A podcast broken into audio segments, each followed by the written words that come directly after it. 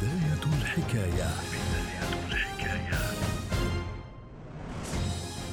في العام 2014 تقدر شركة جارتنر العالمية للأبحاث والاستشارات التقنية أن يكون سوق إنترنت الأشياء بحلول عام 2020 أكبر من سوق الهواتف المحمولة وأجهزة الحاسب والأجهزة اللوحية مجتمعين بمقدار الضعفين وأن يصل حجمه لأكثر من 600 مليار دولار. لكن هذه ليست بداية الحكاية.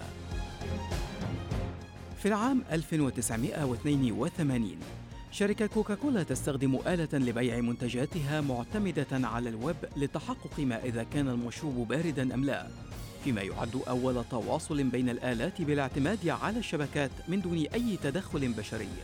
وفي عام 1999 يستخدم رجل الأعمال كيفن أشتون مصطلح إنترنت الأشياء للحديث عن ربط الأشياء عبر شبكة الإنترنت.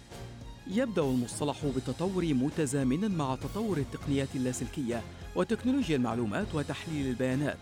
تتوسع شبكة الإنترنت بشكل مهول وتتناقص كلفته. تتسارع صناعة الأجهزة الإلكترونية بمواصفات عالية وتنتشر الهواتف الذكية.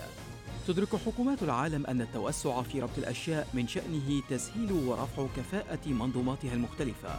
يمكن لإنترنت الأشياء أن يقدم حلول النقل الذكية لتسريع تدفق حركة المرور مما يؤدي إلى توفير استهلاك الوقود. كما يمكنه جعل شبكات الكهرباء أكثر ذكاء وكفاءة في وصل الموارد المتجددة. تستطيع أجهزة حساسات المراقبة التشخيصية والتنبؤية في تلافي انتظار مشاكل الصيانة وحالات نفاذ المخزون على المدى القريب. ستمكن تقنية إنترنت الأشياء من بناء مدن ذكية تكون أكثر أماناً وأكثر كفاءة.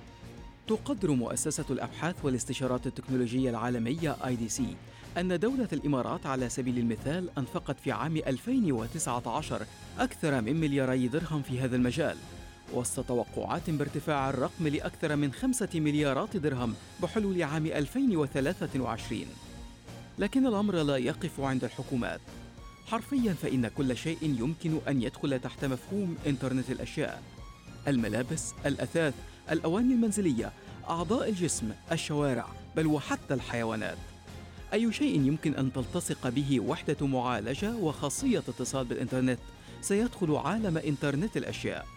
الكثير من مزارع الأبقار حول العالم بدأت توصل أجساد الأبقار إلى الإنترنت لمراقبة وضعها الصحي وخصوبتها ونسبة بعض الهرمونات في جسدها والتي تدل على أفضل وقت لحلبها مما يساهم في اتخاذ قرارات دقيقة لتحسين عملية الإنتاج.